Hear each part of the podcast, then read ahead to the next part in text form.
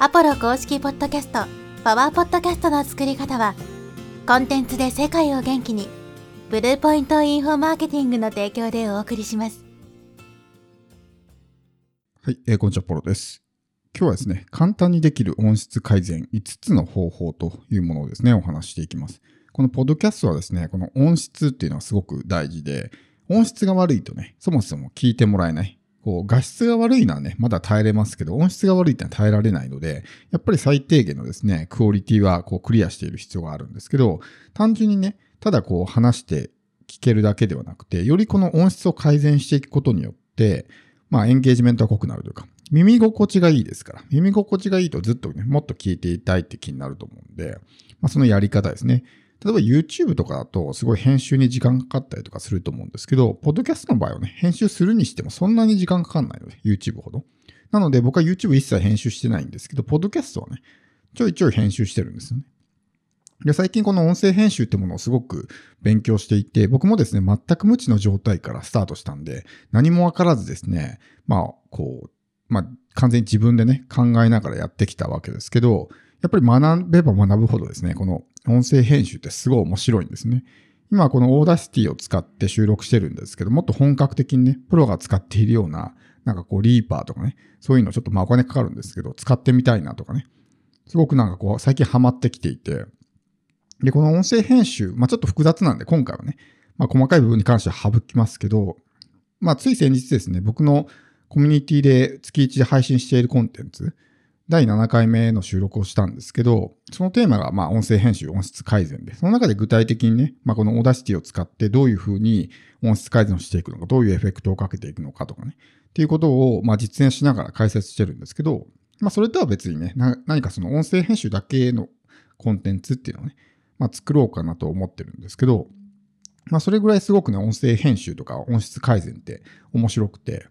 で、そういうものってやっぱこう苦手意識がね、えー強い人が多いと思うんですよ。特にこの、まあ、 Audacity とかね、使ったことある人はわかると思うんですけど、このツールのね、なんかもう見ただけでちょっと拒否反応を示しそうなぐらい、こうね、えー難しそうな、こう見た目をしてるわけですよね。だけど慣れてくるとそんな難しくないし、ね、エフェクト自体もまあ簡単に使える。非常にシンプルなんですけど、中でも今回はですね、特に簡単にできるもの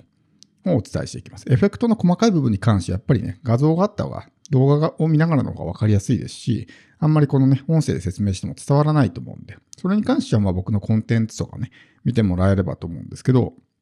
まず一つ目ですね。これはもう大前提ですけど、いいマイクを使うところですね。もうマイクが悪いとやっぱり音質が落ちてしまうので、マイクが高ければ高いほどまあ音質が良くなるというわけでもないんですけど、でもやっぱりある程度のね、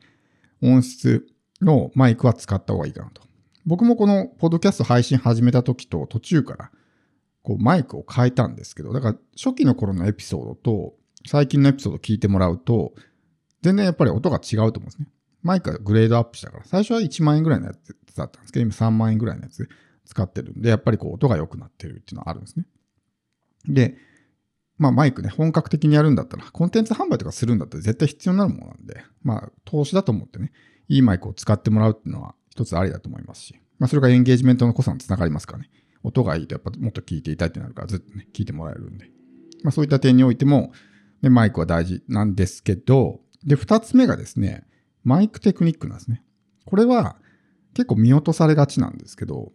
このマイクのテクニックですね。上手にこう使うってことは大事で、例えばいいマイクを使っていたとしてもですね、マイクテクニックが下手くそだったら、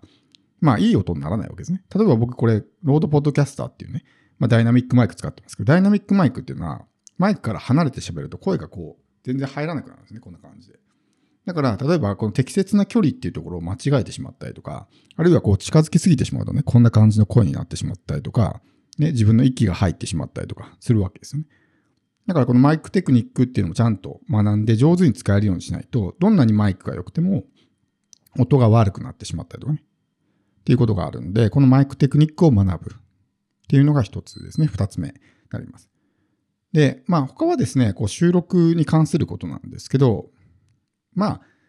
Audacity ですね、無料で使えるし簡単だしシンプルなんで、もしスマホとかで収録してる人がいるんだったら、ぜひこのパソコンでね、 Audacity とか、まあ、 GarageBand とかでもね、Mac の人だったらいいと思うんですけど、そういうまあ編集ツールでぜひ収録するってことをね、やってみてほしいんです。っていうのはそういうところでやった方がより、なんていうんですかね、そういう音質改善をできるような。スマホだとやっぱり編集とかはなかなかできないんで、今回お話しするようなこともね、全部使えないんですけど、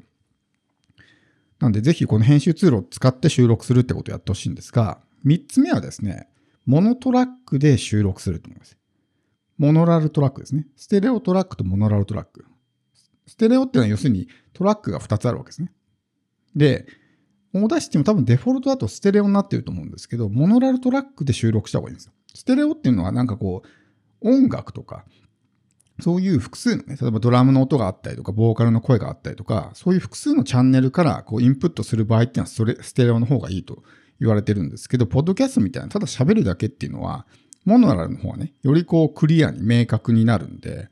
なので、チャンネルが一つ。もしその複数人で喋る場合はステレオトラックでもいいんですけど、僕みたいにソロ配信をしている場合っていうのはですね、モノラルトラックの方が音がクリアになるっていうふうに言われてるんですね。僕もそれ全然知らなかったんで、最近までずっとステレオでね、収録してたんですけど、この音声編集とか音質改善ってことを学ぶと、モノラルトラックでね、収録した方がいいんだよってことを知って、まあそれからはモノラルにね、変えたんですけど、なので、このモノラルトラックで収録する。これはまあオダシティで設定できますから。ここまあモノラルでこう収録するっていう。